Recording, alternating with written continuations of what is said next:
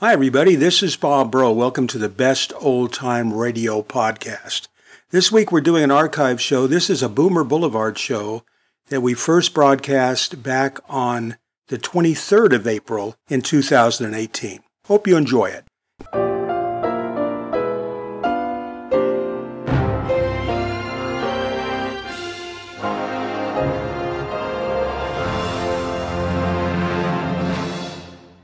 It's half past eight exactly, Mr. Dillon. I better get it out of the safe now.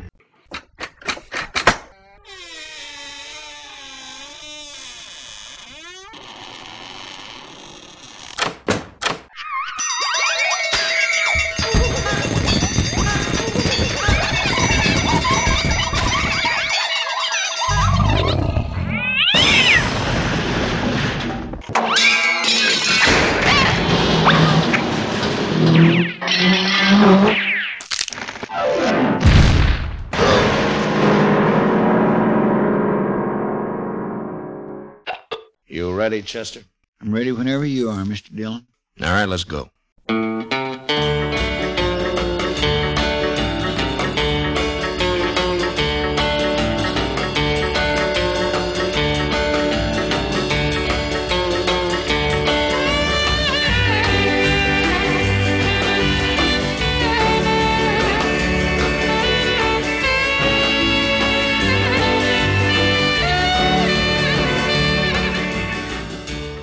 Chester made tacos, and oh boy, do they smell good. Chester, those smell great.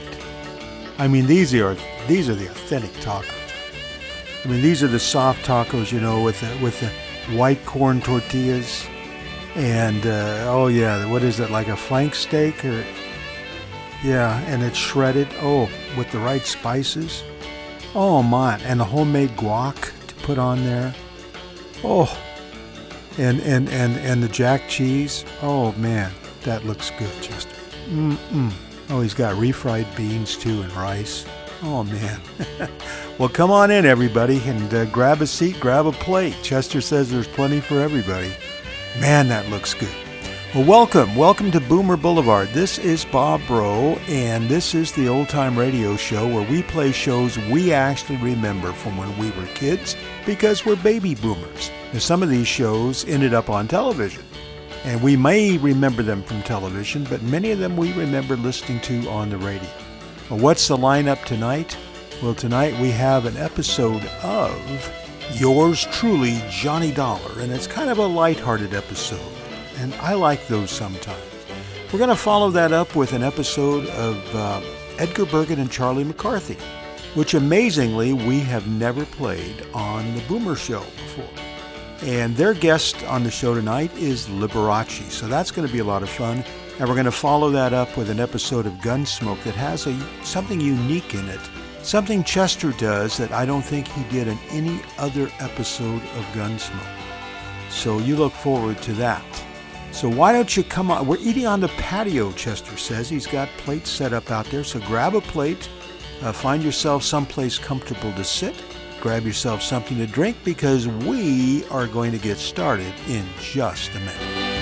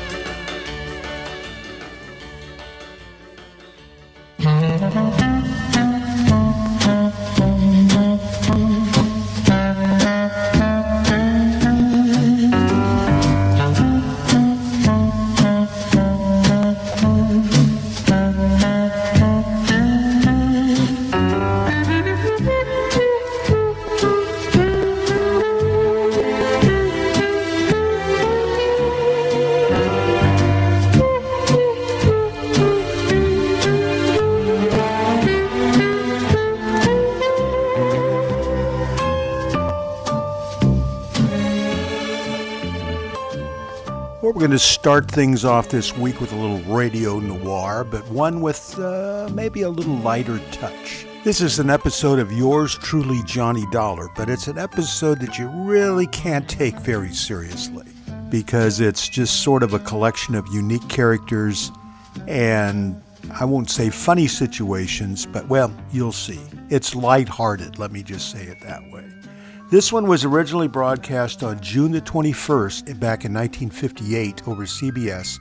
It's entitled The Virtuous Mobster Matter. Has a pretty good cast, of course. Bob Bailey is Johnny.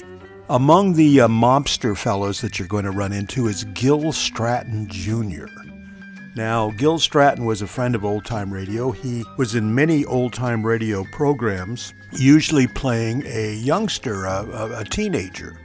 Having been brought up and raised in Los Angeles, in the LA area, in Long Beach, I remember Gil Stratton from being the sports announcer on Channel 2 in Los Angeles, CBS. KNX, uh, then later KCBS, but it was KNX, I think, still when I left, KNXT, when I left uh, California. And uh, Gil Stratton was on there as their sports announcer for many years. I think he started in the 50s, if I'm not mistaken, and went all the way through, I think it was to 86 when he retired. And then he went to Hawaii, actually bought a radio station over there, but got a little antsy, I guess. He wanted to get back behind the mic. And so he returned to LA and this time to KNX Radio where he had also done work before and stayed with them until like 1997 or something like that. And then, uh, then he retired. He was 86 when he died in 2008. My goodness, that's been 10 years ago. I remember when that was announced. So, anyway, I always have a fondness whenever I hear an episode of any show that has Gil Stratton in it. All right. Let's go back to June the 21st, 1958, for yours truly, Johnny Dollar and the virtuous mobster matter.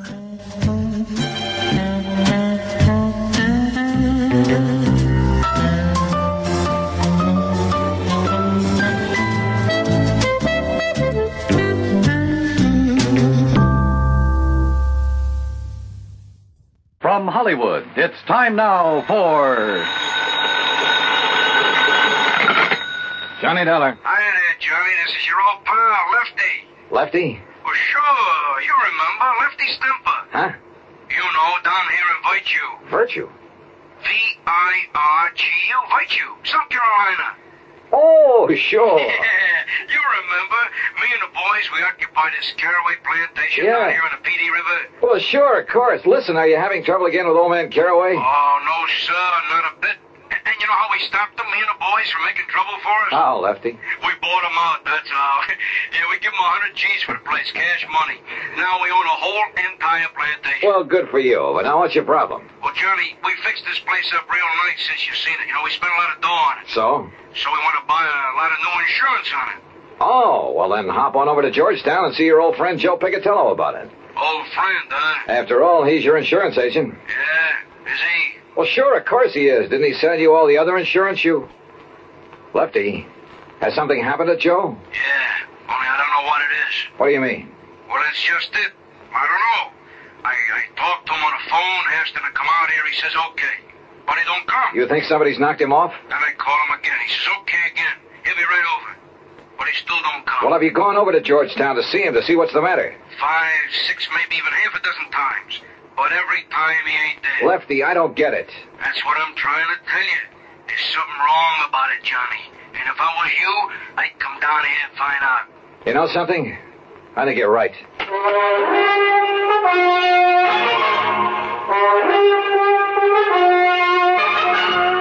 Bob Bailey in the exciting adventures of the man with the action packed expense account, America's fabulous freelance insurance investigator. Yours truly, Johnny Dollar.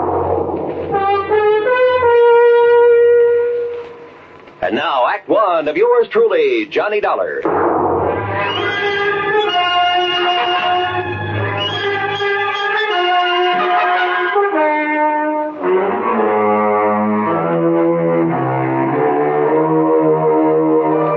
Expense account submitted by Special Investigator Johnny Dollar to the Continental Insurance Company, Home Office, New York, New York. Following is an account of expenses incurred during my investigation of the virtuous mobster matter.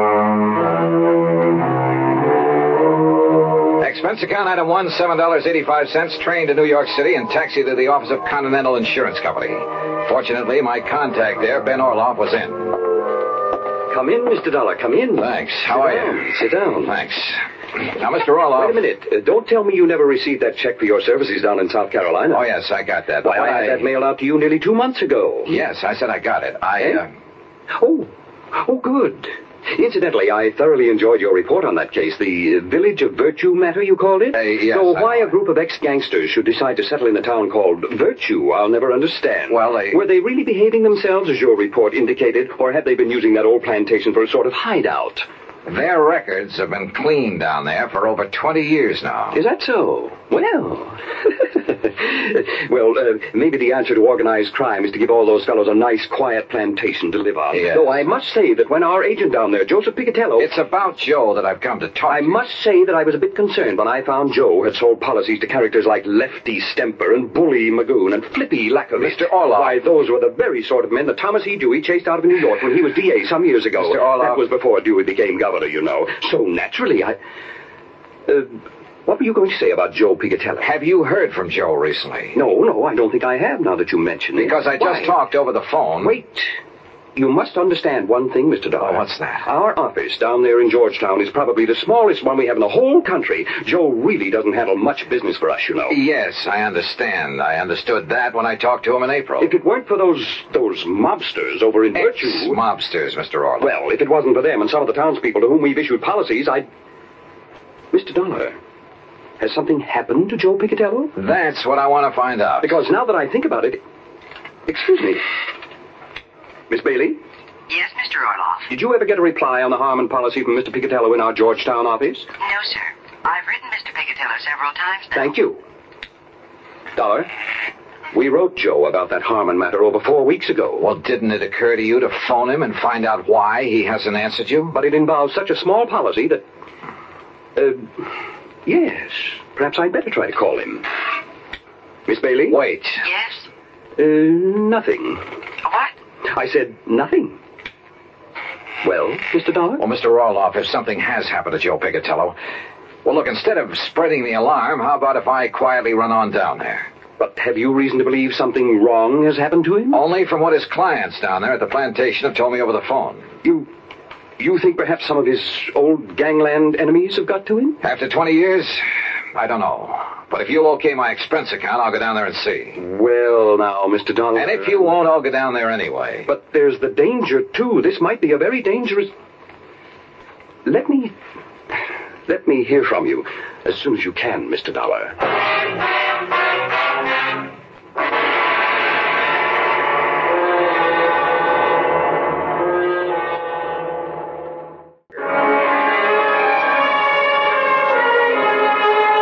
Expense account item two, $28 even, transportation and incidentals, New York City to Georgetown, South Carolina. It was late when I pulled into the prosperous little southern community. It was dark, pitch dark.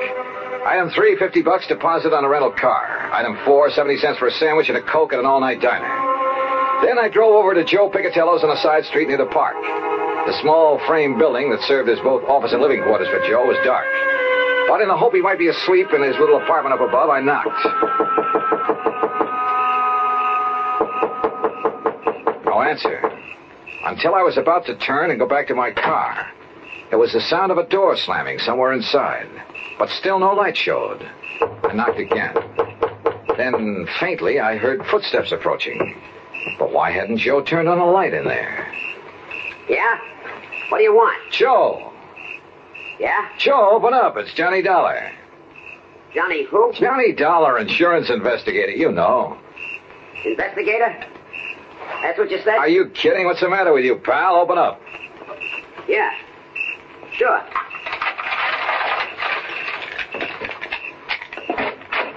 Hiya, Joe. What's the idea of no lights in here? You forget to pay your bill or something? Maybe. What do you want? What? Investigator, you said, Willie. Did you hear that? Willie. Yeah, I heard. Hey, what is this? Don't move. Huh? Oh, no, you don't.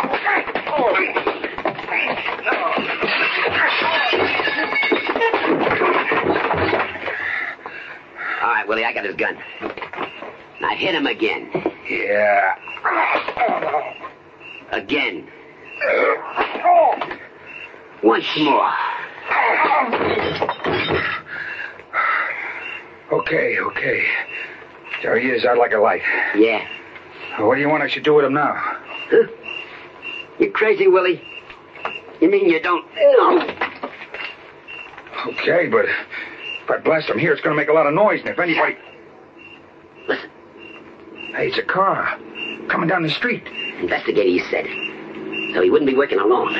Come on, out the back way. But I know who's going Shut to up and here. get out of here.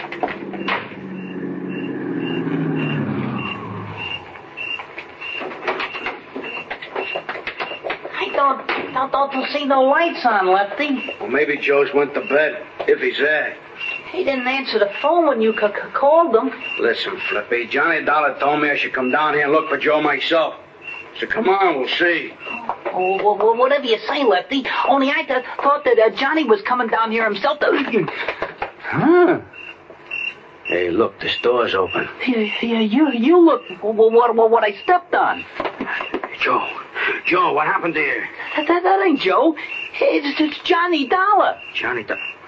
Hey, you're right, Flippy. Somebody must. Listen, uh, get away. Oh, Johnny, Johnny. Ah, Johnny, it's me. It's me, Lefty. Lefty. And me, me, me, me, me, Flippy. Johnny, okay? You all right? Yeah, I. Oh, holy... Who d- d- done this to you, Johnny? Yeah, we'll murderize him. Hey, Flippy, turn on some lights. Yeah, yeah, sure. What the hell happened in here? You know who done this to you, Johnny? Yeah. Yeah? Yeah? It, it was... Oh, Hey, come here, Flippy. Help me lay him up on the sofa. Uh, sure, sure, Easy, easy. Yeah, easy, easy, yeah. Here, here now. Yeah, yeah. All right, now, Johnny, listen to me. Who, Johnny? Who? Yeah, yeah, yeah, Johnny. I can't believe it, but uh, I could see him in the light from the street. Who? Who? Joe. What? Joe Pigatello. Smoky Pigatello done this to you? Another guy with him. Called him Willie. Willie the Lump? Why? Why did he do it? I don't know. Acted very strange when he came to the door. But I don't get it. He was my pal. He was your pal. And, well, Willie the Lump with him. That, that, that's what I don't get. It means he's went back. That's what it means. He's went back to the old racket, dope smuggling. No, no, no. Yeah, him and Willie the Lump was partners in the old days. But, but, but 20 years, Joe's b- b- been straight, Lefty. Like you and me and Bully Magoon. Yeah, for 20 years, you and me and Bully, the only guns we ever used was for hunting, for killing snakes. But not no more. What do you mean, Lefty? Joe Pigatello done this to you, Johnny. Means only one thing. There's only one thing we can do. No. He's right, Johnny. Oh, no, no, Lefty. Yeah, Johnny. First we take you back to the plantation where you get all right No, again. no, listen to me. Then we find Joe Pigatello. Flip and Bully and me. No. And when we do... Huh? Well, now, what are you punks doing here, huh? I... Joe. That's right. Who'd you expect? And What's the big eye? All right, don't move. Because, Joe, I'm gonna blast your head off.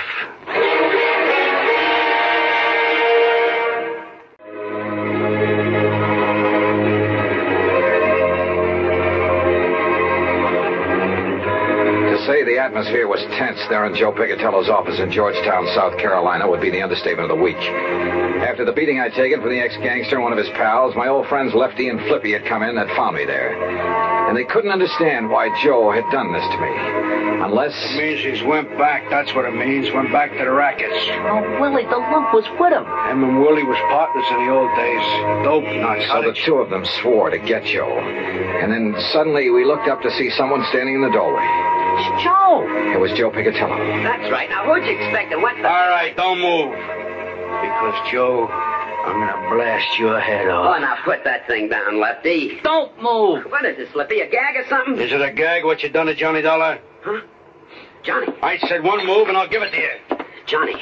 Turn around, Joe, or I'll shoot you in the back, you dirty... What did they do to you, Johnny? Listen, Joe. Lefty. Flippy, I'll kill you for this. What are you talking about, you dirty Wait, rat? wait, Lefty.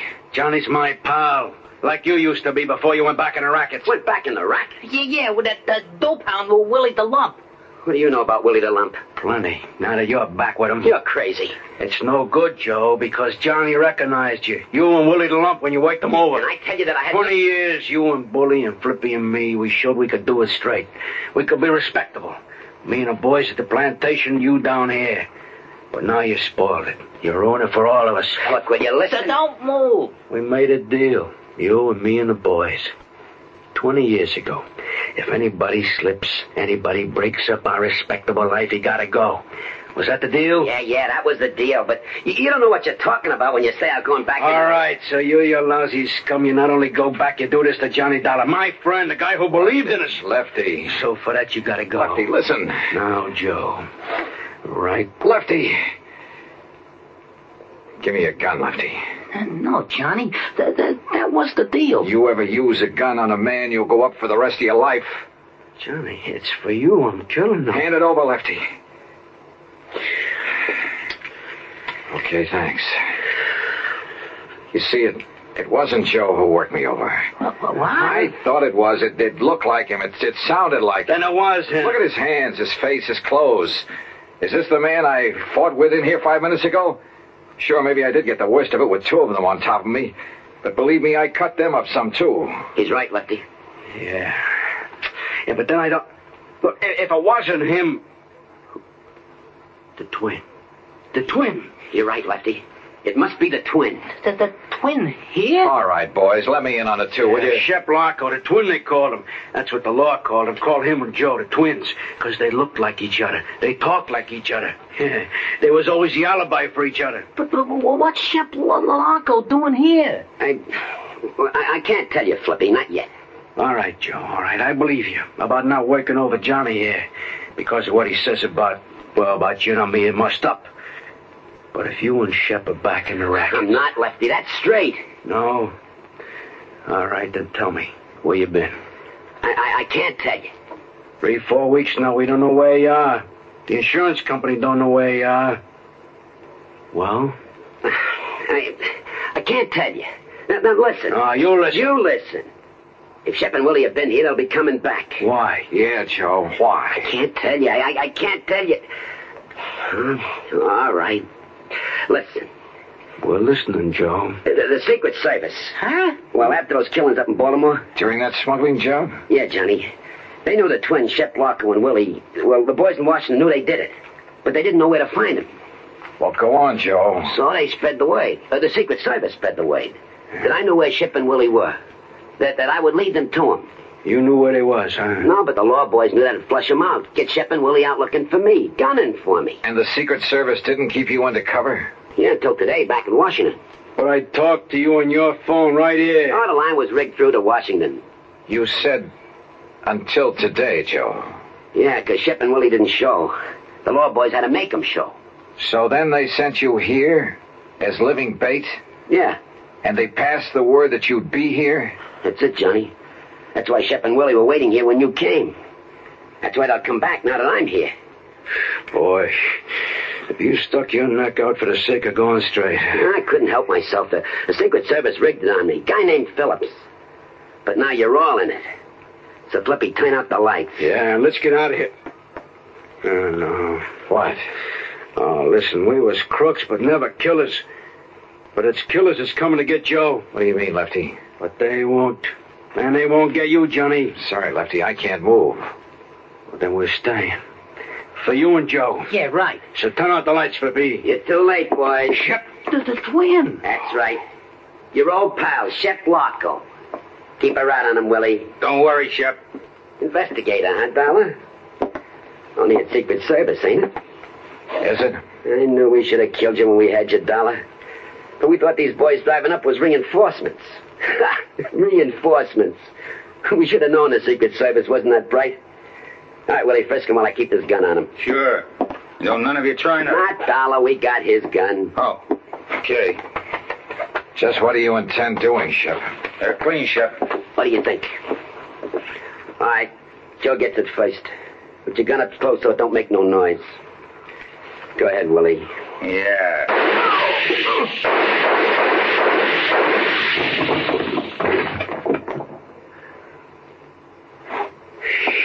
Whew. Oh, you got 'em both. And I thought you couldn't move. Yeah, but, but boy. Thanks, Johnny. Thanks. Thank Lefty for giving me his gun when I asked for it, Joe. Oh. Hey, look. Any of you guys know a good doctor?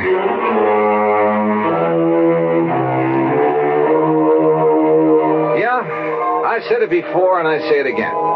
In this insurance business, you never know what you'll run into. Expense account total, including a flock of medical expenses and the trip back to Hartford, $174 even. Yours truly, Johnny Dollar.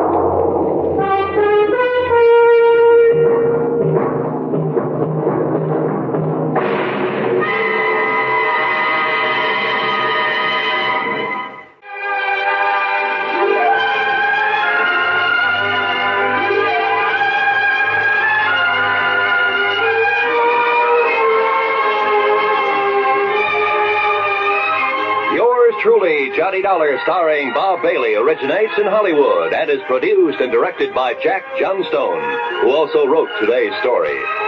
Heard in our cast were Gene Tatum, Jack Kruschen, Les Tremayne, Billy Hallett, Frank Gerstle, and Gil Stratton Jr. Be sure to join us next week, same time and station, for another exciting story of yours truly, Johnny Dollar. This is Roy Rowan speaking.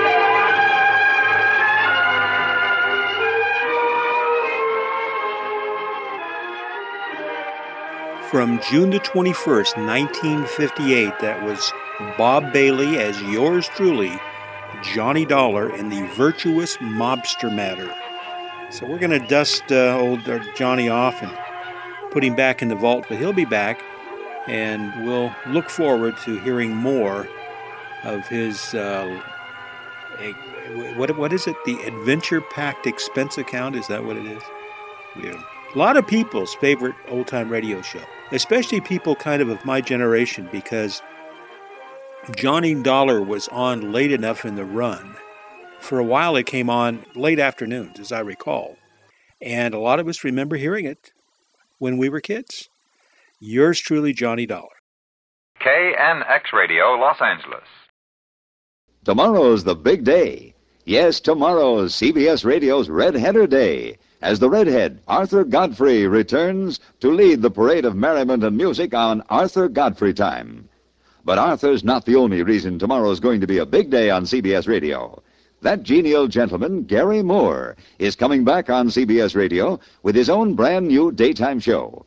Starting tomorrow, you can enjoy the unique Garry Moore brand of blandishment five days a week, Monday through Friday. Tomorrow's the day Arthur Godfrey returns, and Garry Moore starts his new show. Don't miss them. Come on and go, go, go in a Plymouth, a go-kart through and through. You really go, go, go for a Plymouth, and Plymouth will really go for you. 15 minutes behind the wheel. That's all it takes to convince you that the 59 Plymouth's really got it. Got the newest of new design, new sport car handling ease, new Fury performance, new get up and go. Just tell your Plymouth dealer you want to sample the go. Then you turn the key and Plymouth's new Golden Commando V8 leaps into life. Now you just push a button and go on your way to the most fun-filled 15 minutes of your driving life. See your Plymouth dealer. Take your fun drive in the 59 Plymouth real soon. You really go, go, go for a Plymouth, and Plymouth will really go for you. Folks, you're very fortunate. I dug deep in my archives and I found this outstanding, uh, really educational interview with Dr. Daryl Dexter, who is one of the foremost authorities in the world on the whooping crane. We have uh, Dr. Daryl Dexter here with us, who's added a new dimension to uh, his expertise. It's uh, his last appearance here. And uh, I think it's uh, over into the whooping crane field. I, uh, I wonder, Doctor, could you tell us a little bit about the whooping crane? Yes, well, it was nearly extinct some years ago, Ray. In 1937, there were only 14 of them, and now there are some 74. They have white plumage with a red crowned head and black tips on their wings, and their tall, majestic birds standing some 110 stories above the street on New York City's Lower West Side. The Twin Towers certainly are buildings to be proud of with elevators that travel at amazing speeds. Wait a minute, uh, Doctor. You have me confused. Uh, what, what are we talking about here? Oh, you asked me about whooping cranes. My, my next expertise is going to be on the Twin Towers, and I'm, I'm always working on ahead on these. Oh, I see. All right. You I never know when you're going to be invited on programs and, and have to talk So about something. So you always something. have one expertise subject ahead. In 1937, there were 14 whooping cranes. They live in Canada in the summer and migrate 2,500 miles to the Aransas Refuge in Texas in the winter.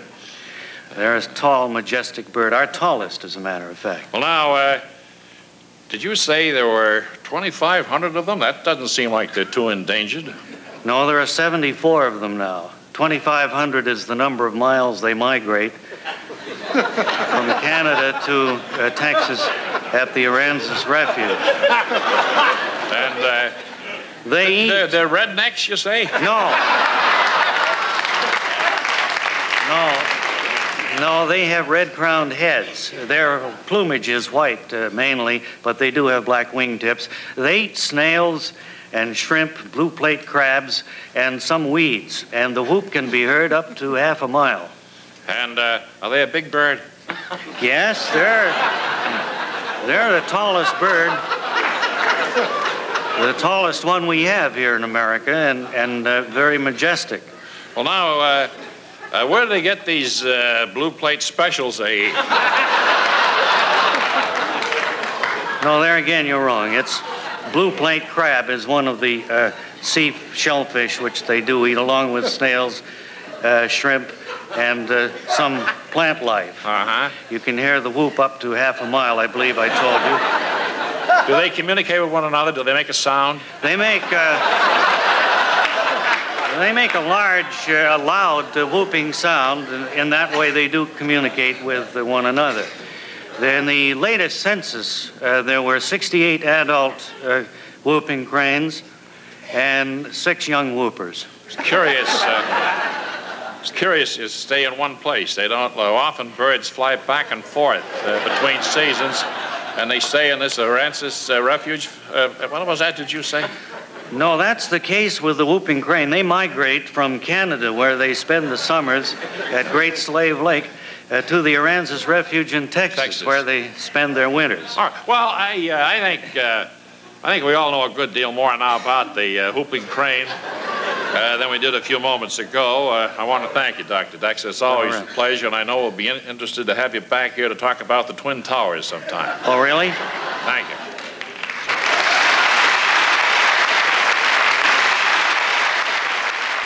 That was, of course, Bob and Ray. And the name of that routine was Dr. Daryl Dexter, whooping crane expert. We're going to hear a little bit more from Bob and Ray before the show's over.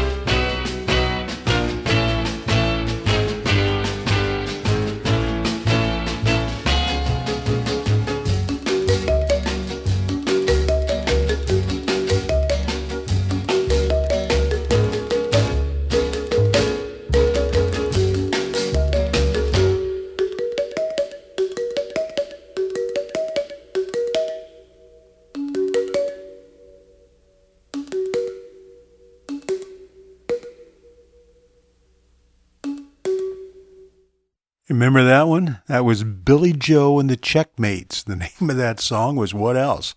Percolator. Something familiar. Something peculiar. Something for everyone. A comedy tonight. Ah! Something appealing, something appalling, something for everyone. A comedy nothing with crowns. Bring on the lovers, liars, and clowns. Situation, No complications. nothing portentous or polite. Ready tomorrow, comedy tonight.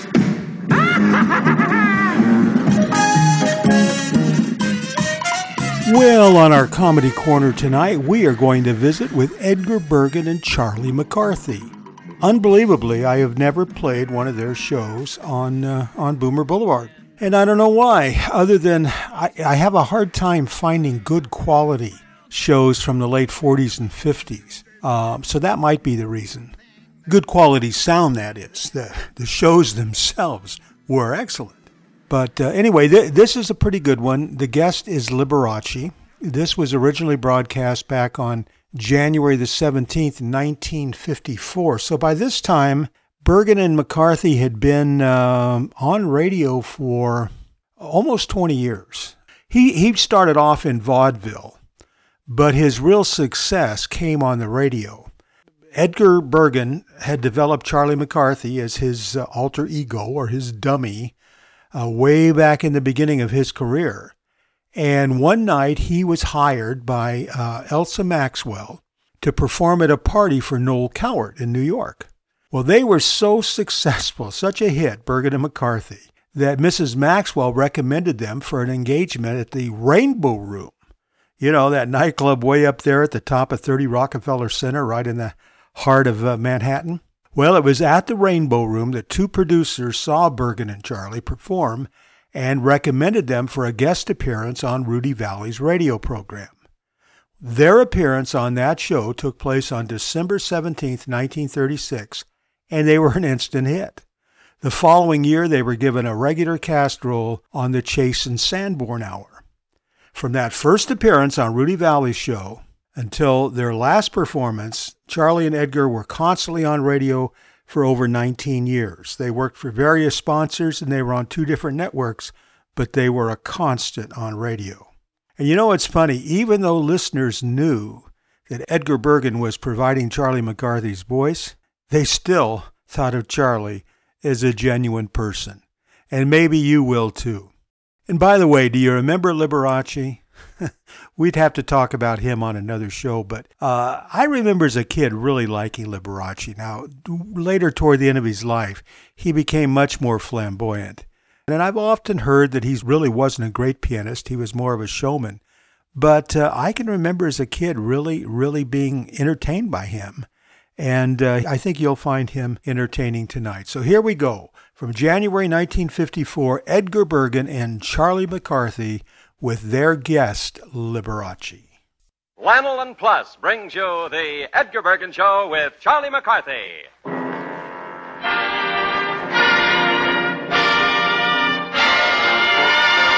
I'll clip yourself, me, I'll mow you down.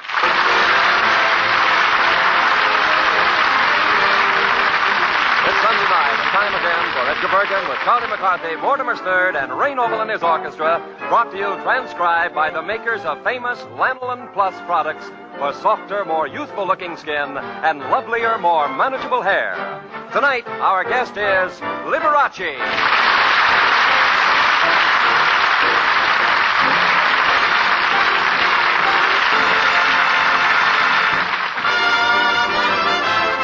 And now, here is Edgar Bergen with Charlie McCarthy.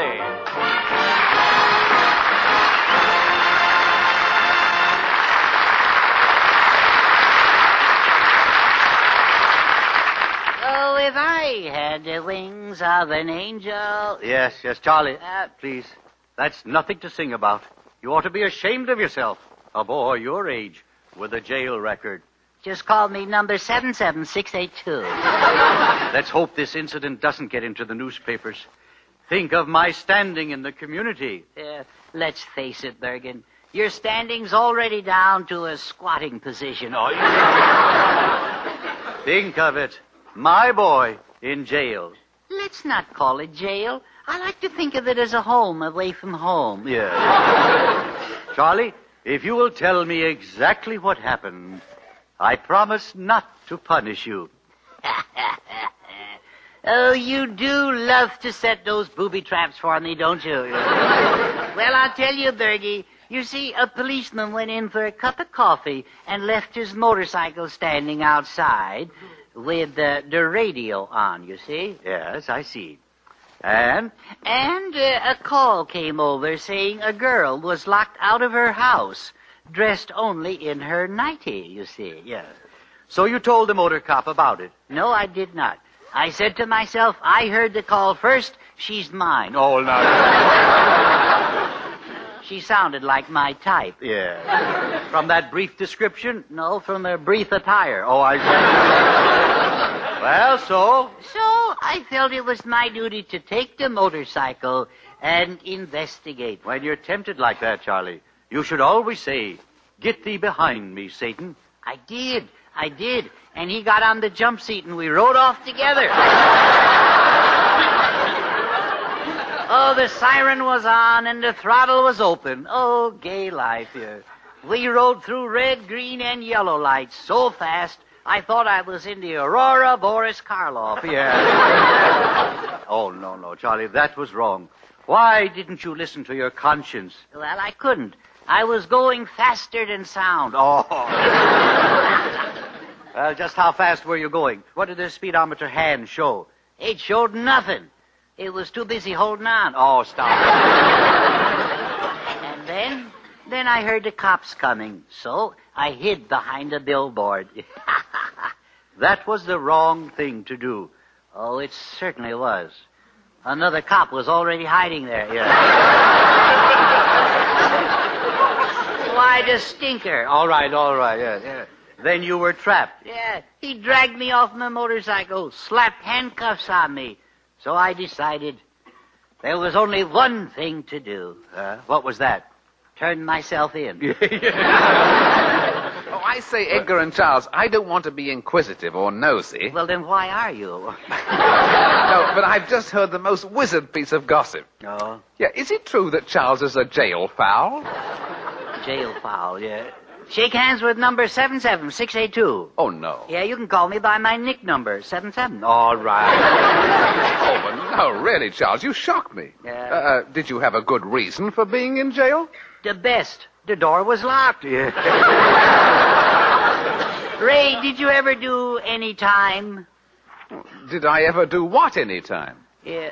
Oh, forget it. Oh. I got some advice for you, Ray. Yeah, huh? If there's ever a price on your head, Yes. take it. Charlie, you're treating this entirely too lightly. After all, do you want to be a criminal?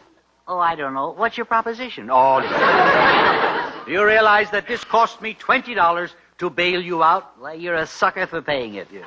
They would have let me go anyway. They said I was a bad influence on the other criminals. All right.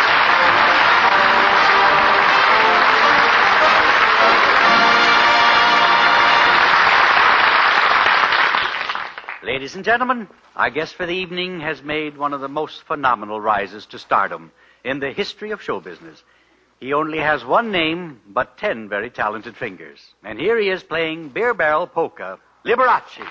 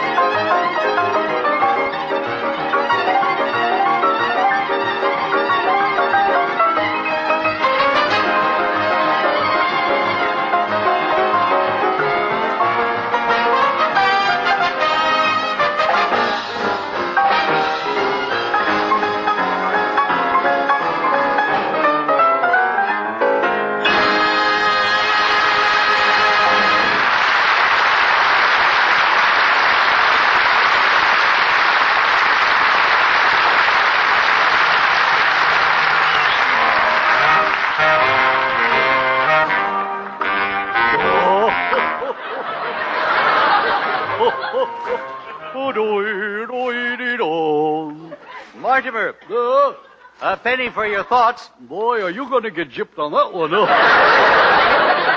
Well, tell me, my country boy, how are things in, down on the farm? Well, pretty good. Any new animals there? Yeah, pretty soon now. My nanny goat's going to have some little goatees. Oh, I see. She's expecting, eh? Expecting nothing. She's sure of it. Oh, I...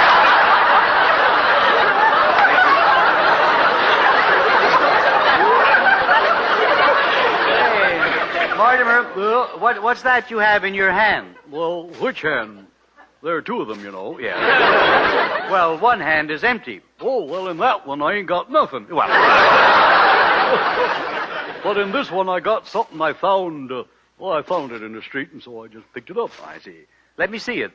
Oh, yes. Oh, oh yeah. Uh, it's one of those famous little statues of the three sitting figures. They're known as the three wise monkeys. No? Yes.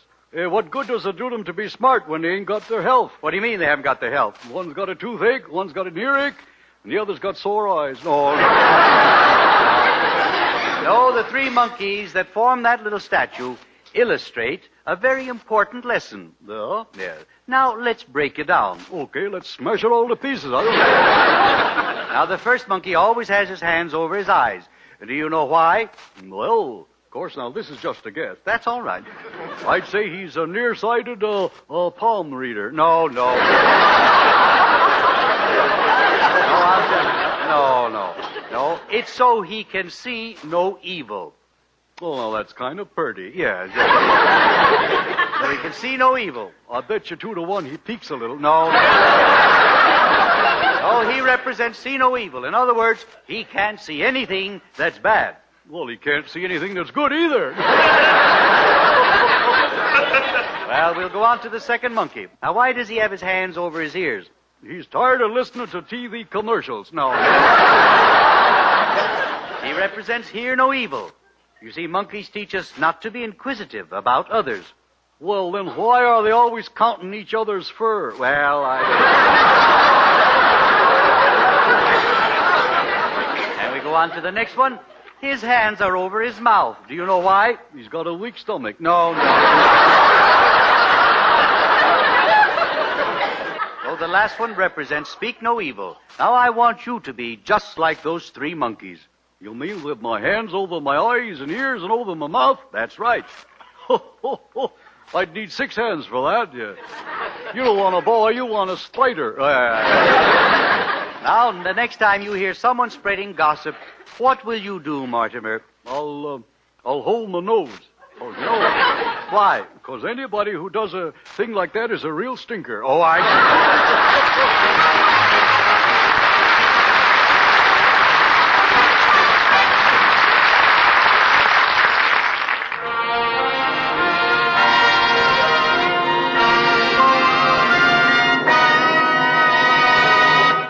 Ladies and gentlemen, I'm sure you've all heard of the show, You Are There, which recreates the great events in history. Tonight, Charlie McCarthy wants to bring you his version of that program. And the great historical event to be recorded is. The discovery of Liberace. The scene opens in the office of one of the lesser known music publishing companies struggling for recognition. And don't forget, you are there.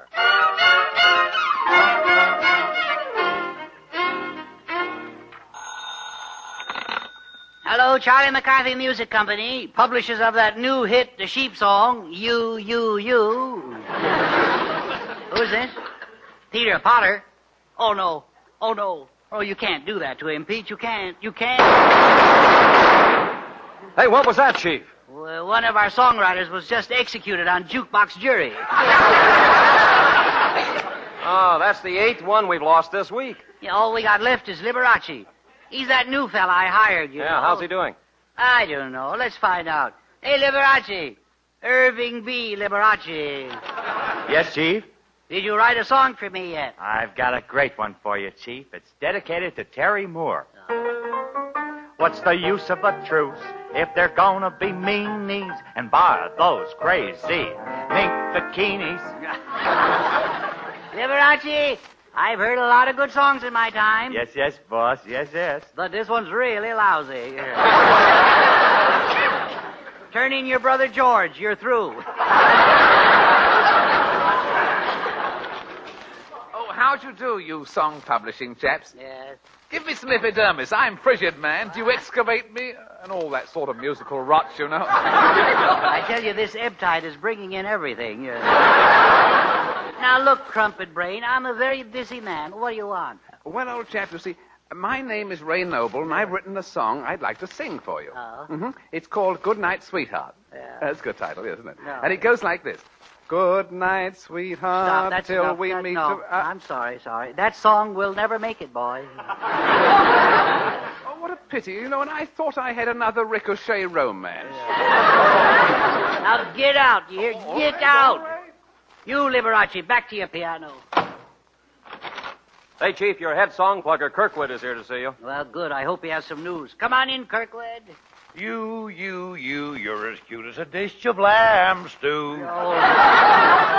Ooh, steady, stomach, steady. Yeah, there's a lot to steady there. yeah.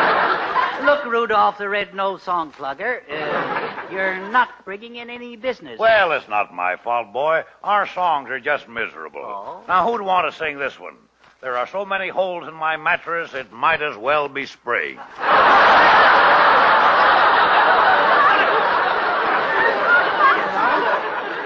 I still think it has something. How about those Western tunes you were supposed to take over to Gene Autry? Oh, I just couldn't do it to him, boy. You couldn't do it. What do you mean? But just look at these songs. Darling, will you come be my bride? It's cold in the stable since my pinto died. Ooh, this is worse than taking the cure. Uh-huh.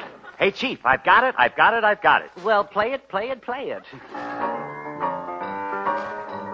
My heart says you love me.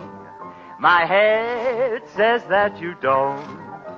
I'm waiting all the quiver till I hear from my liver.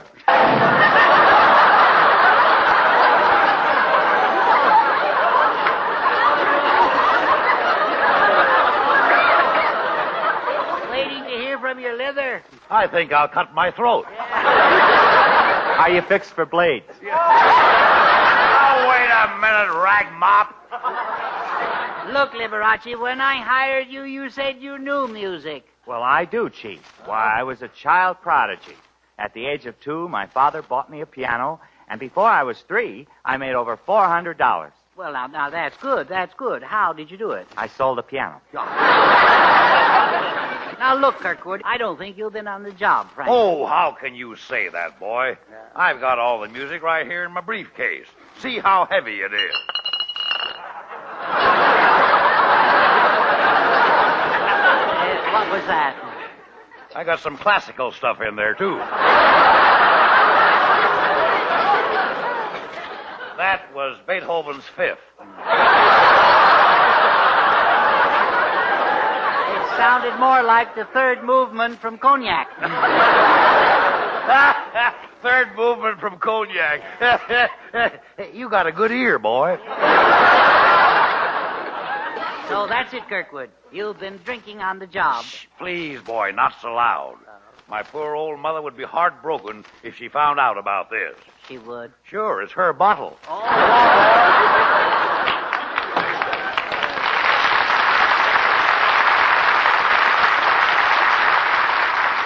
Well, there he goes. Baubles, bangles, and bobbles. Now let's look at this hit parade. E compare. That's amore. Eh? Chief, why couldn't I get an Italian songwriter? That's the ticket, an Italian songwriter. Arrivederci, old lasagna. What? I am an Italian songwriter. Oh, no. Ah, I, I used to compose a song. Oh, you did. She goes like this. Yes. Good night, senorita, till we meet sir over a pizza. Now you get out of here. Broken down Luigi. If you ever come back, I'm... Chief, this time I've done it. Oh, good. I've written a new love song that will sweep the nation. Sing Liberace. Is it love or a sinus condition? or I feel like I'm getting the flu. The bees are making honey, and I've got the hives. I'm itching to come back to you. Yes, yes, Liberace. That's great, great.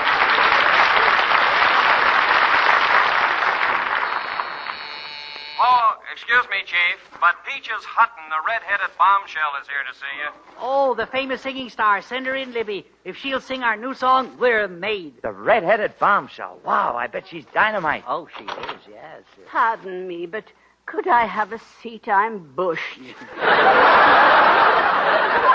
You're the red-headed bombshell? That's right. I'm the bombshell. Oh. Of course, my fuse is just about shot. How'd you like that? We were expecting Eartha Kitt, and we get Grandma Moses here. Oh, I'm pooped. Walking up all those stairs knocked me out. Why didn't you take the elevator?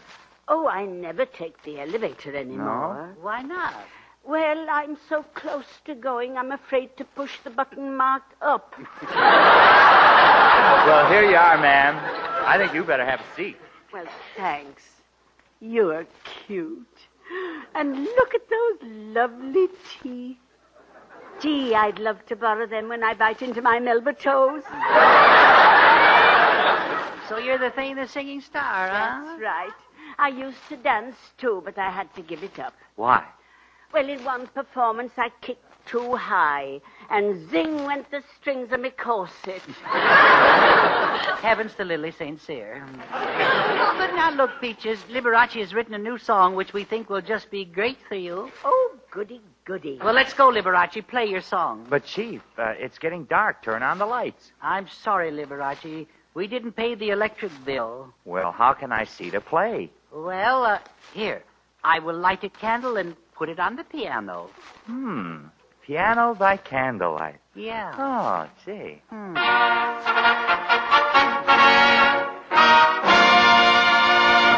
And there you are, folks.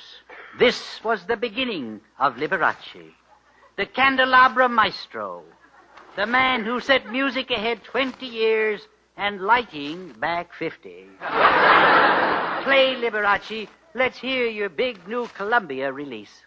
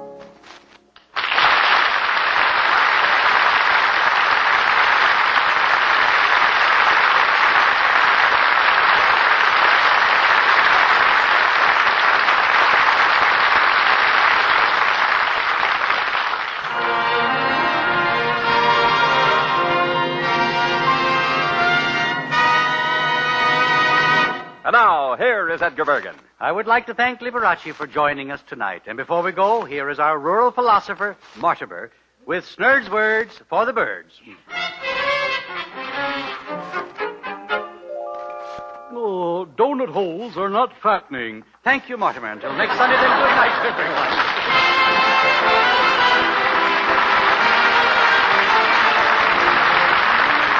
Remember to listen to Edgar Bergen with Charlie McCarthy, Mortimer Snerd, Ray Noble, and the entire ensemble, brought to you by Lanolin Plus. Tonight's Edgar Bergen show with Jack Kirkwood and Gloria Gordon was produced and transcribed in Hollywood by Sam Pierce, script by Norman Paul, Cy Rose, and Zeno Klinker. This is Bill Baldwin speaking. This is the CBS Radio Network.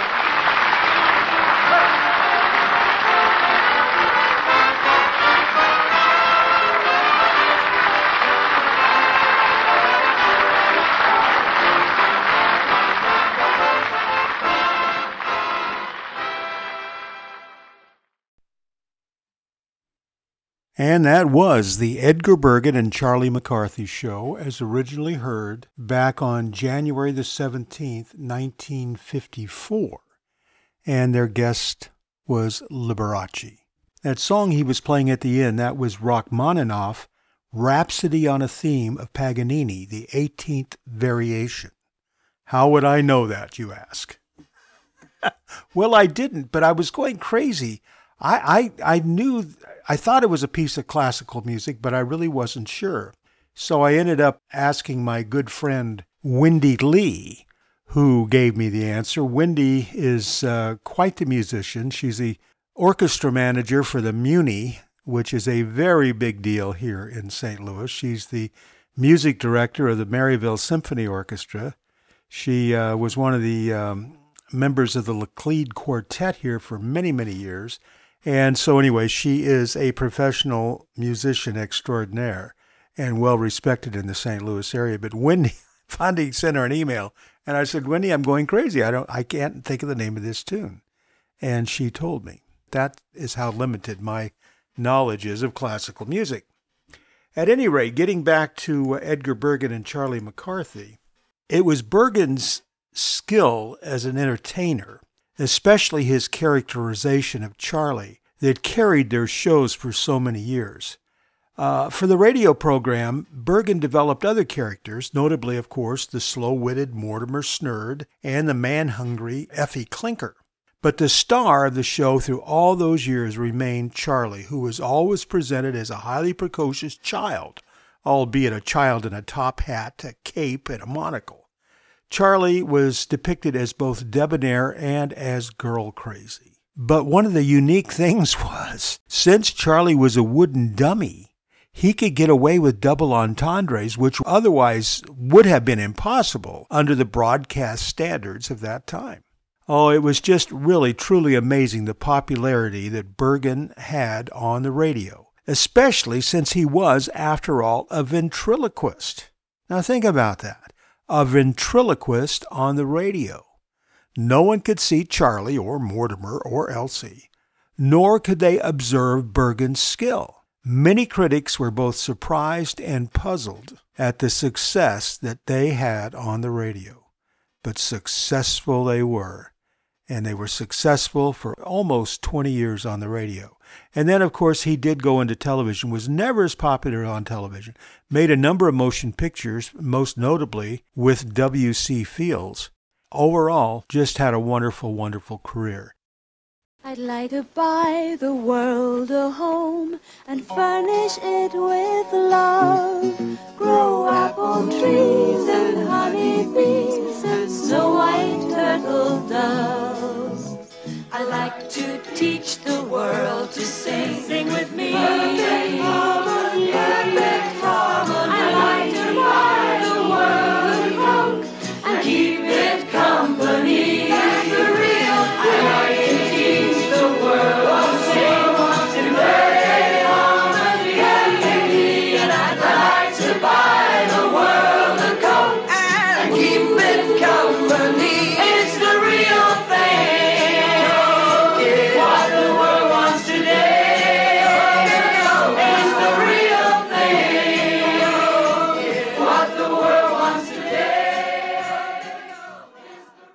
Okay, we promise you some more Bob and Ray, and we are going to go live with Biff Burns, who has a surprise guest, uh, one of the really, truly world class athletes. Biff, take it away.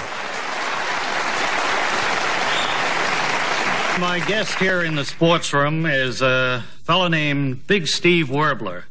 It's a name that you're going to be hearing a lot of because he's the world champion high jumper, and I want to welcome you to the sports room, Big Steve. Well, uh, thanks, uh, Biff. It's great to be here. Uh, there's a correction there, though. Uh, you said I was the world champion uh, high jumper. Right. Actually, I'm the world champion low jumper. Well, there can't be too much difference between the two events. Uh, no, but what's your record in the low jump? Uh, I've jumped 57 feet 8 inches, which is about 50 feet farther than the record for the high jump. Well, that would seem like there is a lot more difference between two events than we uh, had thought at first. Would you care to explain it? Well, uh, sure. You see, in high jumping, you stand in a low place, and you see how high up you can jump. Right. In low jumping, stand in a high place, see how far down you can jump. You and I both know the answer to this next question, but for the uh, sake of the viewers looking in who may not, uh, would you care to comment on the whole thing? Well, uh, it's pretty basic. Uh, actually, I might point out here, though, that if you jump from a high place and you get killed, and that jump does not count. See, that's why uh, my 57 feet 8 inches still stands as an all time record. I should imagine. Now, this may seem like an embarrassing question to throw at you, Big Steve, but isn't this kind of a dumb sport that would only uh, only appeal to big lummoxes like yourself with uh, rocks in their head? Well, I guess you could make a pretty good argument for that, Biff. But uh, personally, uh, I feel low jumping has it all over high jumping. You see, in high jumping, you can uh, strain a muscle or hurt yourself on the jump up and break a bone on the fall down. But in low jumping, all you have to worry about is what happens to you on the way down. I guess there's a certain amount of logic to that, but I don't think uh, I think it's too complicated for most of the viewers to understand. Now you're trying to get uh, low jumping accepted as a major track and field event, is that right? Even in the Olympics. That's right. There's a promoter back in New York who wants to uh, rent the Palisades along the Hudson River and have us jump into the water. But uh, that would not be an official jump because you can't land on water or anything soft like that. Oh, I thought the object of the whole thing was just to live through the event. Yeah. I didn't know the uh, surface I, you uh, landed on had anything to do with I it. jump mostly onto asphalt and concrete. but uh, you can jump onto natural ground too, providing it hasn't been softened by rain or moisture of any kind. How about astroturf, stuff like that? Oh, that's okay too, providing the thorny grass isn't too tall to break your fall, Break or been softened by moisture either.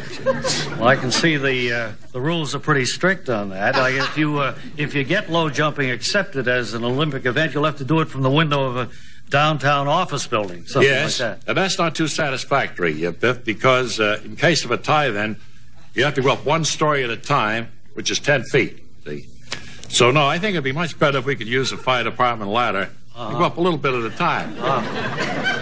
Makes more sense. Yeah, it does. How many entrants from all over the world do you uh, plan would go into a thing like this low jumping? Well, from the mail I've received, there are two others. There's uh, there's a Tibetan who puts himself in a trance and jumps off mountains. Uh-huh. And there's another guy in France who's kind of flaky too. All right, well there are two, and then you make three. There would be three of you in all. Then. Well, no, I'm decided not to compete. I think it'd take a real fruitcake to think he could break that 57 foot 8 inch record that I already hold, see?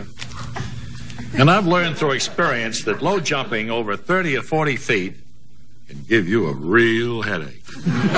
so I decided who needs it? well, I was going to say that at the outset of the interview, but uh, you said it for me. Our guest in the sports room was Big Steve Werbler, and this is Biff Burns saying, till next time, this is Biff Burns saying so long. Thank you, Big Steve.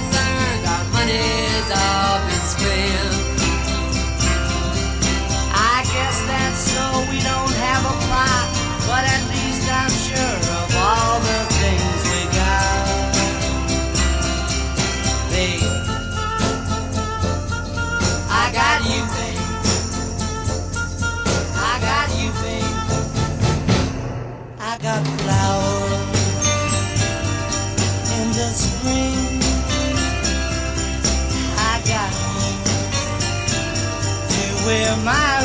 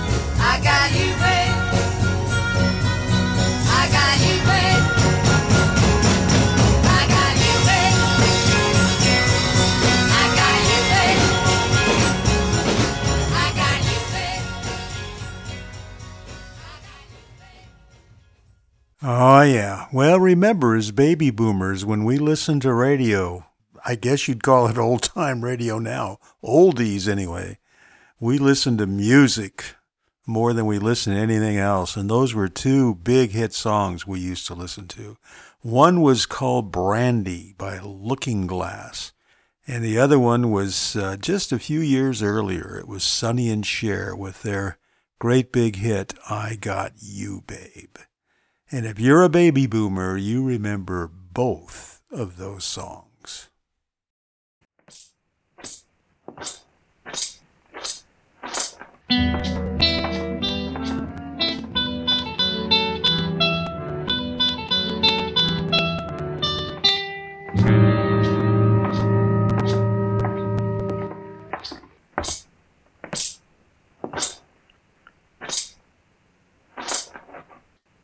Now. Well, oh!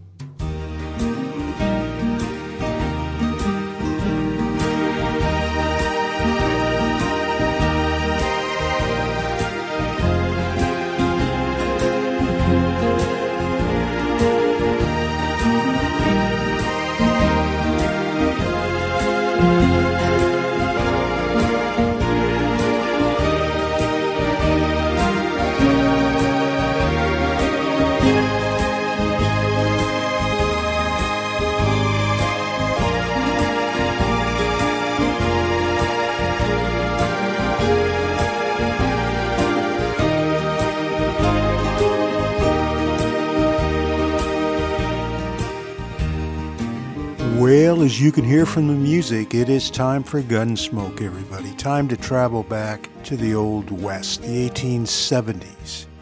Time to travel back to Dodge City, Kansas. Walking up Front Street shoulder to shoulder with Marshal Matt Dillon, maintaining the law. I have a unique episode tonight. It was from the early days of Gunsmoke. This one was first broadcast on May the 2nd in 1953. So you'll hear some of the uh, older music and introductions, and also the gunfire sound effect had not been developed nearly as uh, completely as it was just about a year later.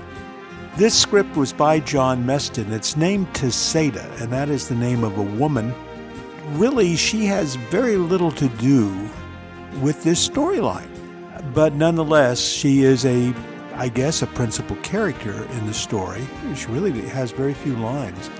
It's a unique story, and one of the things that I found unique about this one is I think of all of the episodes of Gunsmoke, it's the only time I remember Chester actually getting into a fast draw gunfight.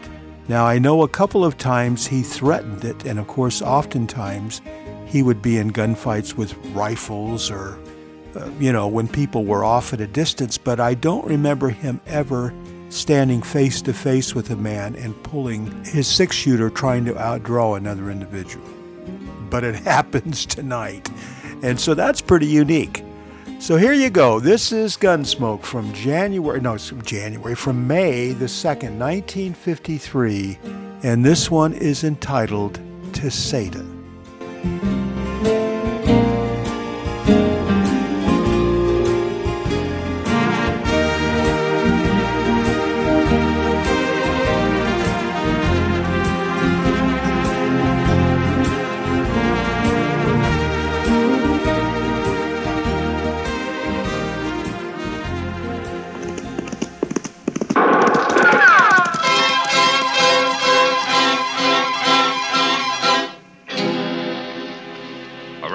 City and in the territory on West, there's just one way to handle the killers and the spoilers, and that's with the U.S. Marshal and the smell of gun smoke.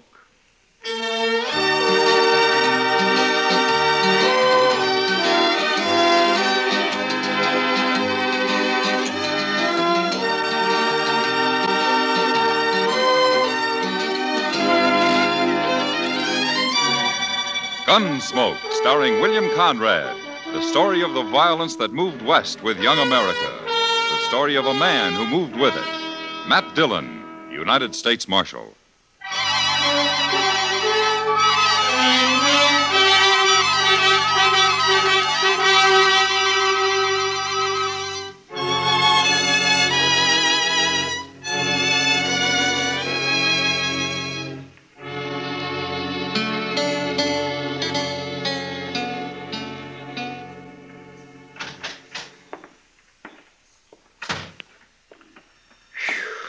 Mr. Dillon, I never saw a street like that.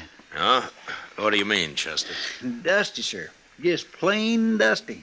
It's only spring, and already the plaza's just vulgar with dust. Streets in Texas are all grass, Chester? No, sir, but they're better than this. You'd think there'd be some way of fixing it. Well, Dodge is growing, Chester. Maybe someday it won't look so bad to you. I don't aim to live that long, sir. Well, I'm glad you got that much figured out anyway. I surely have. Oh, now, wait. That's not what I meant either. Don't let it worry you, Chester. How'd you get those posters down to Mr. Hightower? Yes, sir. He said they'll be ready about noon tomorrow. All right. Pick 'em up then, will you? Yes, sir. Hey, oh, my goodness, Mr. Dillon, I nearly forgot. No? Well, Forgot after, what? After I left Mr. Hightower's, I thought I'd just take a glass of beer. I had to get all that dust out of my throat. You know how bad it is walking around knee deep in that stuff, and I was Yeah, yeah. Uh, coughing. all for- Chester. Well, what is it you forgot? Well, sir, I dropped into the Texas Trail, and Miss Kitty was there, and she said she thinks there might be trouble over there before long, and she said to tell you. Huh? What kind of trouble? Oh, the usual thing. Some man fighting over a girl. Well, you don't seem to be very worried about it. I'm tired of people fighting. I wish they'd all just go away somewheres and kill each other off and have done with it. That'd be fine as long as they don't do it in Dodge. Well, come on, Chester. Let's go over and see what it's all about.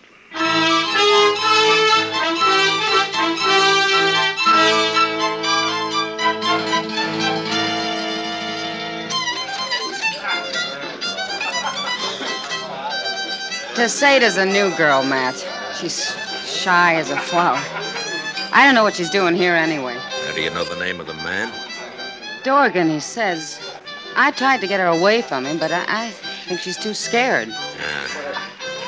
Uh, maybe she likes him. Did you ever think of that? I hope not. Anyway, he won't let anyone else dance with her. Those two over at the bar near Chester there. They've tried twice. I know one of those men. The tall one. His name's Horn. Who is he? Yeah, he's a gunman. Pretty fast, too, so I've heard.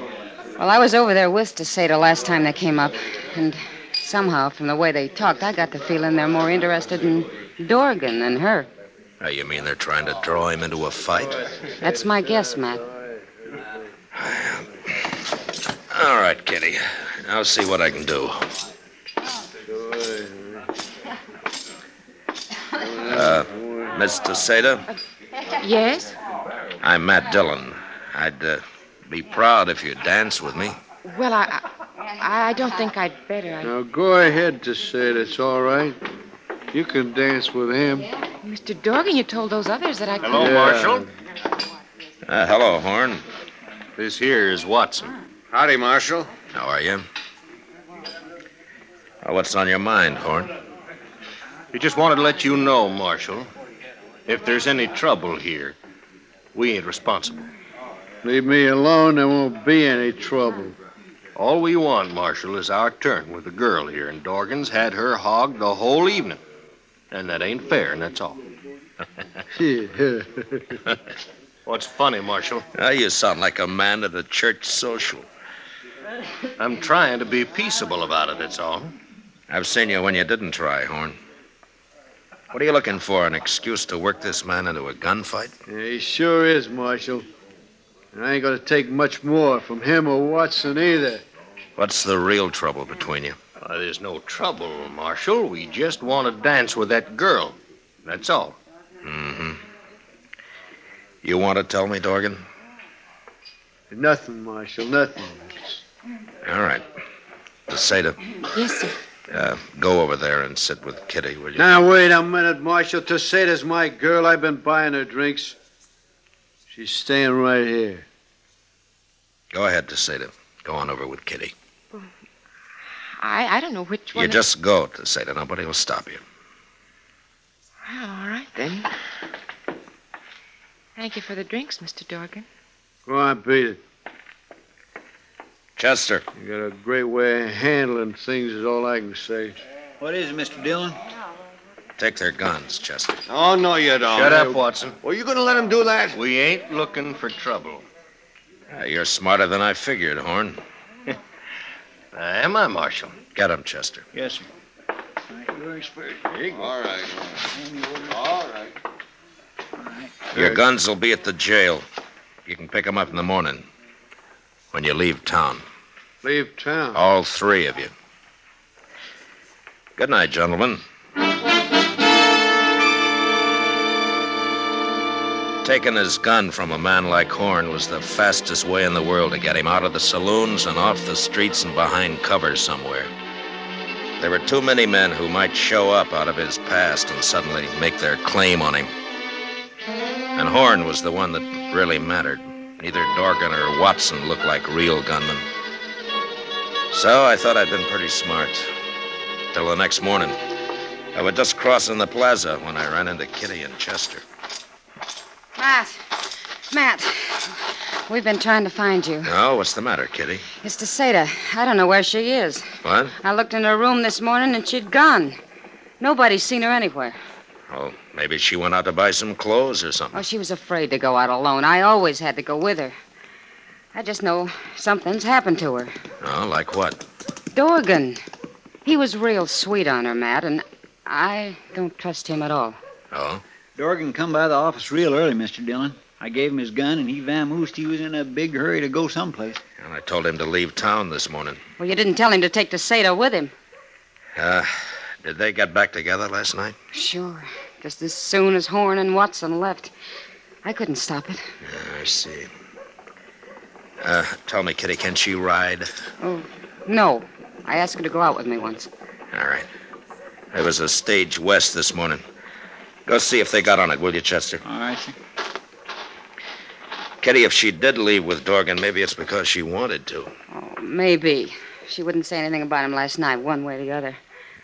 I told you I think she's afraid of him, Matt, but even if she did want to go, well, she isn't his kind, that's all. Well, that may be, Kitty, but it's not the law's job to chaperone every girl that hits Dodge. What if she didn't want to go, Matt? What if he forced her to? Well, that'd be different. A whole lot different. You bet it would. They was on it, Mr. Dillon. The agent described them exactly. Left an hour ago, right on time. I knew it. I knew it. Uh, will I get our horses, sir? No, no, wait a minute, Chester. Dorgan might put up a fight, and if he does, we can't shoot around that girl. Well, then how can you stop him, Matt? Well, somehow I don't figure Dorgan is a really brave man. I think we can bluff him. He might try to fight two of us, but if there were more, say, maybe a dozen men, well, You mean we'll take a posse? yeah, well, this time it might just work, Chester. But I'll pick 'em. Men I can trust not to do any hasty shooting. Uh, Chester, you go round up uh, Arnold Winters and uh, uh, John Kemp, Marty Walter, and Bob Gast, and uh, I'll get the rest of 'em. All right, sir. And tell 'em we'll all meet at the jail in 20 minutes.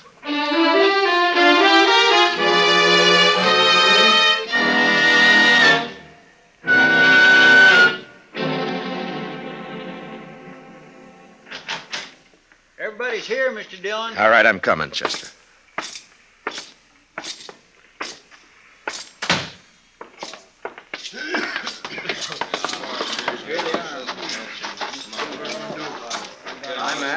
All right, men.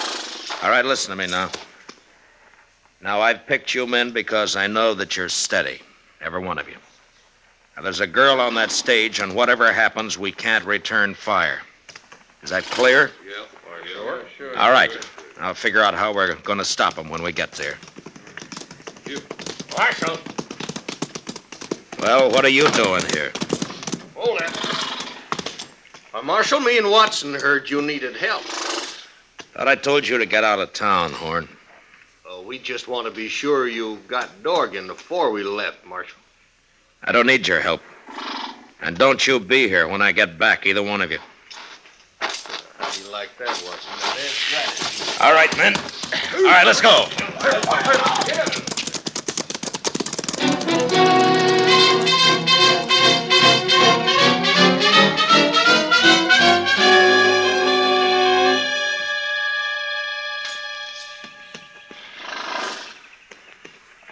It's a coming, Mr. Dillon. All right, Chester. Men, spread out in a half circle. When the stage comes out of those cottonwoods, Chester and I'll ride forward and stop her. And then you close in around us. We got it. All right, let's go.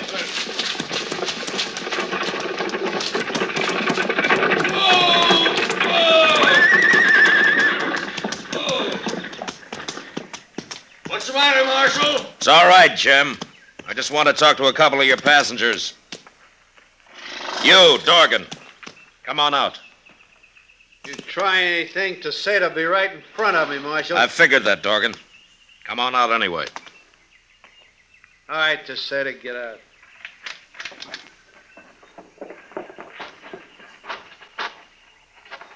You stand right here, Tacetta, and don't move. Now, what's on your mind, Marshal? I want to know if Tacetta's here because she wants to be.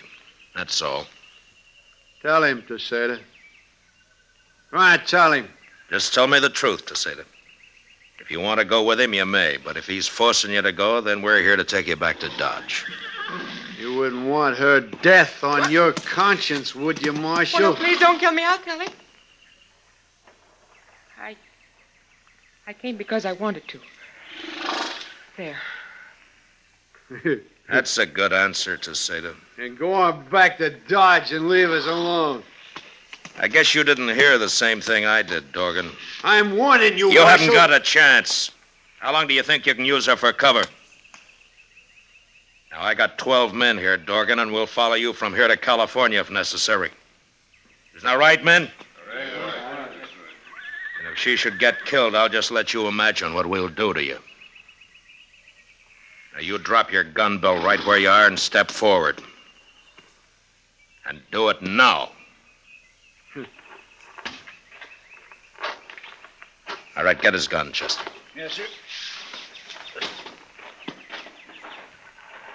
All right, one of you men get rid of your guns and put Dorgan up behind you. Mr. Dillon, what are we going to do with Tacetta? She can't ride anyway, especially in those clothes. Well, the Bledsoe place is a couple of miles from here. Uh, go over there and borrow their buckboard, Chester, and for your trouble, we'll let you drive her back to town. Yes, sir. My. Well, you wait right here, Mr. Seda, and I'll be back in no time at all.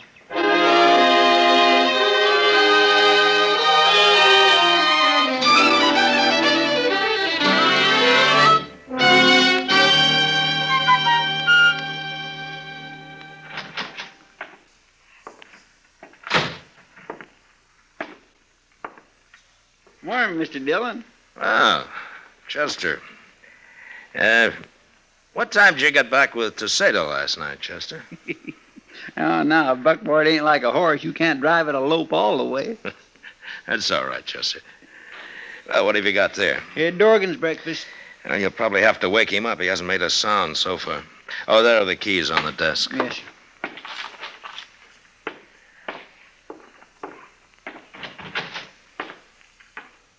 Mr. Dillon, Yeah? come here, quick. What? Open the cell, Chester. Hurry. He might still be alive. I got a knife. All right. Cut him free. I'll hold it.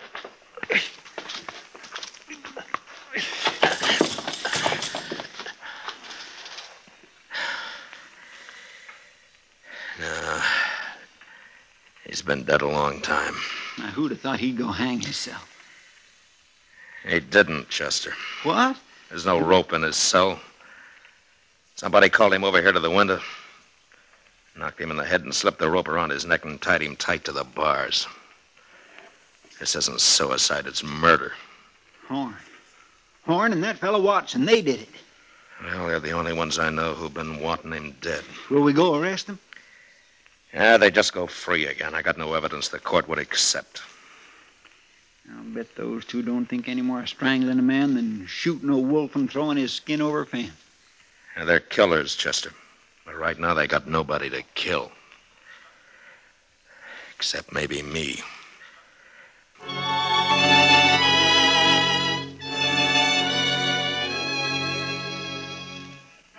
When I found out that Horn and Watson were still in Dodge, I figured that they were probably waiting for me to run them out. And that they'd be glad for the excuse if I did, leaving Dorgan's murder behind them. Instead, I did nothing and I said nothing, hoping it'd sand their nerves some. Maybe drive them to a bottle and some loose talk. That night, pretending there was nothing in the world on our minds, Chester and I walked into the Texas Trail. Sure is crowded tonight, Mr. Dillon. Yeah, Say, there's Tacetta. See her? you're like a fall hog after ripe acorns, Chester. Well, now, my gracious, it wouldn't be polite for me not to say hello, would it? I'll see you later.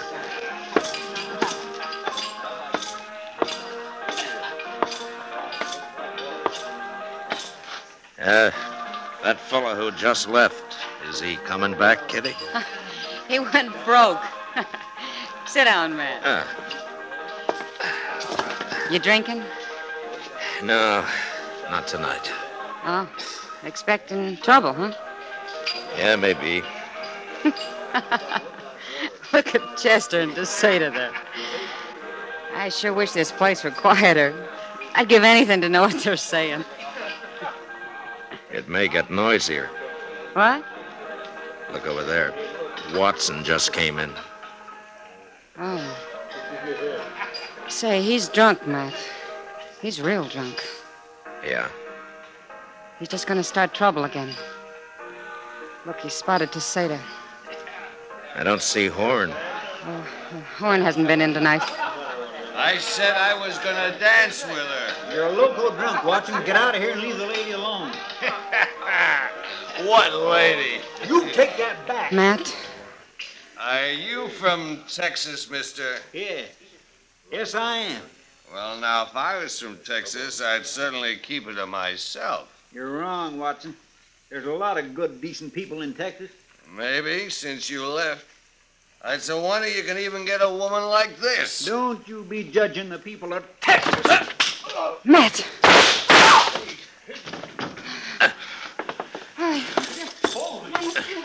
All right, get out of the way. Let me through here. Wait a minute. He. He drew on me, Mr. Dillon. I was only going to fight him. I didn't think he'd draw. Everybody saw it, Chester. He had his gun out first. I shot him twice. He didn't even fire.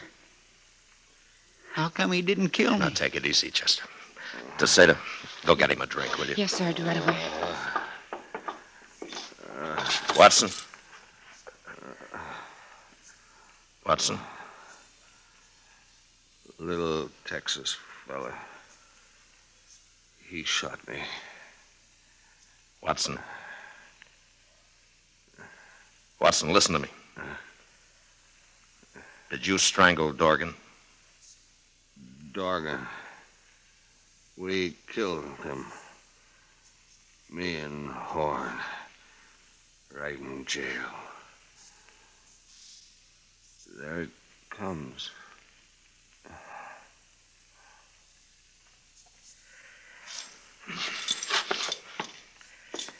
If I take Horn alive, I'll call on some of you men as witnesses to Watson's confession here.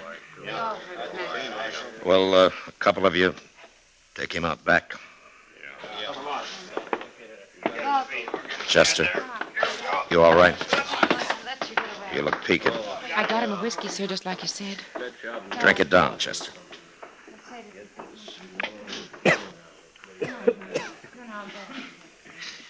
Mr. Dillon? Yeah.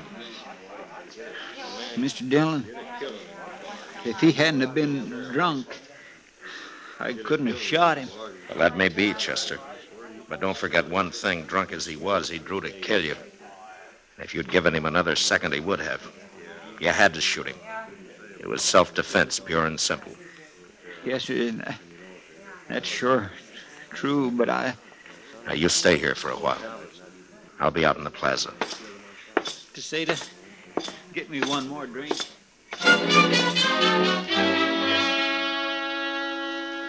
Word of the gunfight would spread fast in Dodge, and the word of the dying man's confession even faster. Wherever Horn was, I knew he'd hear about it. And since he was a gunman of an entirely different breed from men like Watson and Dorgan, it could be depended on that instead of running, he'd shoot it out with me. It was a simple matter of vanity, and there was no way to stop him. The only thing I could do was wait. Expectantly, the plaza cleared. But before Horn showed up, Chester came out of the Texas Trail and walked over to me. Mr. Dillon, Are you all right now, Chester? I'm fine. But say, I just heard that Horn's gone and got himself a shotgun. Now, is that so? You can't meet him like this. I'll go get you one out of the office. No. But, Mr. Dillon, a, shotgun. I know. But if Horn's done that, he's lost his nerve. It means he can't face me any other way. Yeah, but you haven't got a chance against a shotgun. Well, we'll soon find out. There he comes. Oh. He does have a shotgun, Mr. Dillon. All right, get off the street, Chester. I don't like to leave. Go you- on. Yes, sir.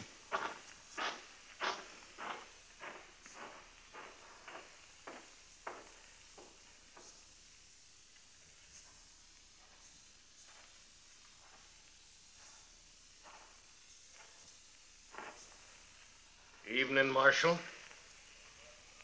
Uh, you're well armed, Horn. Yeah, ain't I? This is the first time, isn't it? First time what? You had to get behind a shotgun? I ain't taking no chances, Marshal. Sure. But from what I've heard, that never bothered you before. Meaning? You're fast enough with a six gun to have lived this long, Horn. You must be pretty good. But you're through now. You've lost your nerve. You're not a gunman anymore. You're just ordinary dirt common. That's enough of that. I could find a dozen men like you in any saloon in town. It was different before, Horn. You kind of stood out a little. But nobody's going to worry about you after this. You think not? You think I need this shotgun? Of course you need it. Everybody can see that. I ain't scared of you, Marshal. I ain't scared of no man alive. Talk's cheap. I ain't talking. Yeah, now. Ain't got no shotgun. Now, don't you tell me I'm scared. You don't have to draw, a Horn. You can still take your chances in court. You was right, Marshal. I was scared. I ain't no more. Look, I'm giving you a chance. Why don't you take it? Never mind.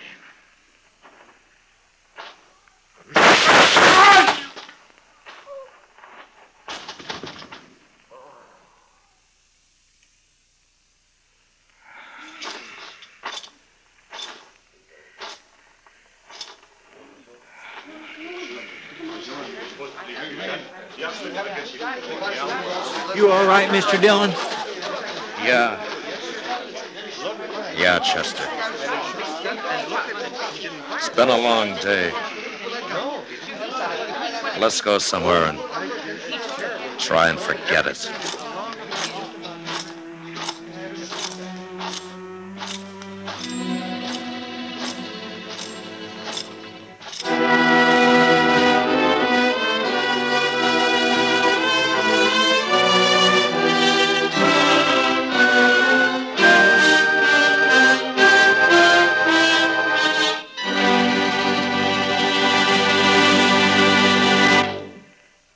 Gunsmoke, under the direction of Norman Macdonnell, stars William Conrad as Matt Dillon, U.S. Marshal.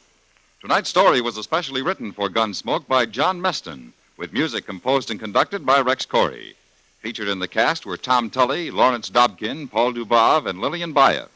Parley Baer is Chester, and Georgia Ellis is Kitty. Gunsmoke is heard by our troops overseas through the facilities of the Armed Forces Radio Service. Join us again next week as Matt Dillon, U.S. Marshal, fights to bring law and order out of the wild violence of the West in Gunsmoke.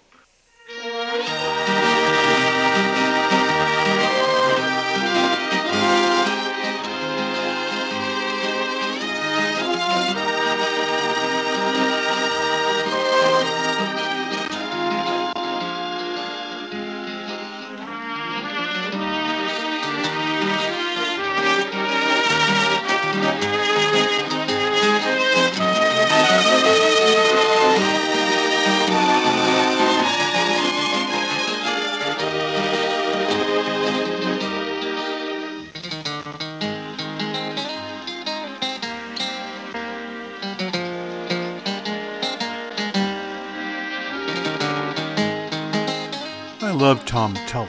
He was a really good actor. And of course, he went on and did movies and television. He was a pretty principal character in the movie The Caine Mutiny. I remember him as playing Lieutenant Matt Grabe on the, um, is it Grabe or Greb? I guess it was Greb on the TV version of the lineup, which was also a great radio show. And he, if you look at his uh, resume of films and television, he was just very, very prolific in the 60s. Well, even in the 50s. He had a regular recurring role on Make Room for Daddy. Well, actually, he played different characters. It wasn't the same character. He goes all the way back to the Zane Grey Theater. He played uh, Alfred Hitchcock Presents. He was in Tales of Wells Fargo, remember, with uh, Dale Robertson. He was in The Untouchables. He was in Burke's Law, Perry Mason several times. Very prolific actor, and I love that rough voice of his. He could play a really like a grandfatherly type, but boy, he could play a cold cookie too. a really cold cookie. There's one episode of Gunsmoke, and I can't think of the title now, that he plays one of the meanest characters that you're ever going to hear on Gunsmoke. What in the world's come over you? Seems we never get along. Every night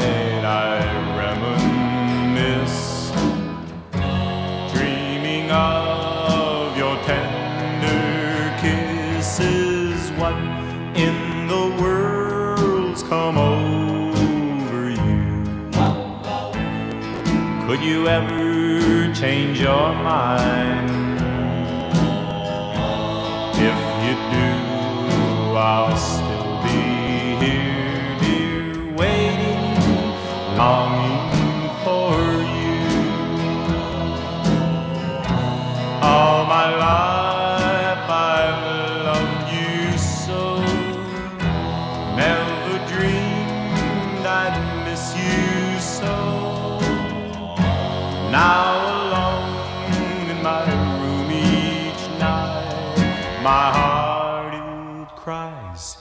It's just not right. Oh, what in the world's come over you?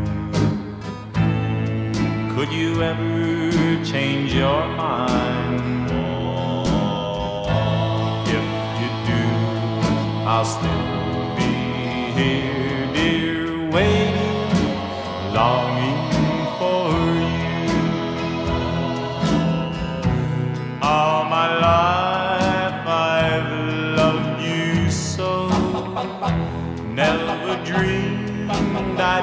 miss you so. Now alone in my room each night, my heart it cries. It's just not right. Oh, what in the world's come over you? You're still my angel from above. You'll always be my one and only, only real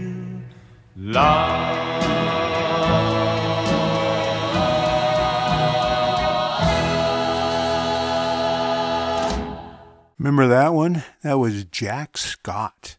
Oh boy, that one's got to go back to the early 60s. I remember dancing to that at Friday Nighters when I was in ninth grade at Hughes Junior High School. Jack Scott and What in the World's Come Over You?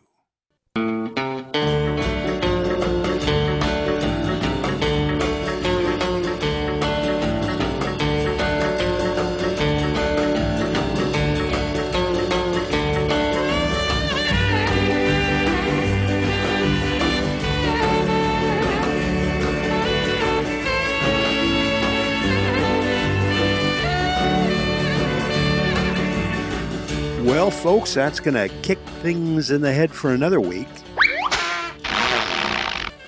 But we'll be back in two weeks with an all new show. And for those of you that subscribe to the podcast or go in and listen to the podcast, uh, we'll have an archive show next week. So don't worry, we will be back and we'll have another great lineup of old time radio shows. And in the meantime, I hope you do go into boomerboulevard.com and you can get all the information there on how to subscribe to the podcast and have the show delivered directly to your mail. And I have mentioned in the past that we're going to try to start doing a daily podcast. I may be putting that off for another month. I might wait until uh, the end of May to start doing that for scheduling reasons. But in the meantime, we'll keep producing what we have been producing. And then we're going to get that set up. All right. I guess that's it. I, I am so glad you came along. I hope you enjoyed Chester's uh, tacos and beans and rice. They were delicious. It looks like everybody ate everything up. There's only one lone taco sitting left there in the dish, and that one's mine, Chester. that one's mine because I never got one. All right? Yeah, no. You put it aside. Okay. Thank you very much. All right, everybody, that's going to do it. This is Bob Bro. I am so glad you stopped by, and I'm so glad you met me.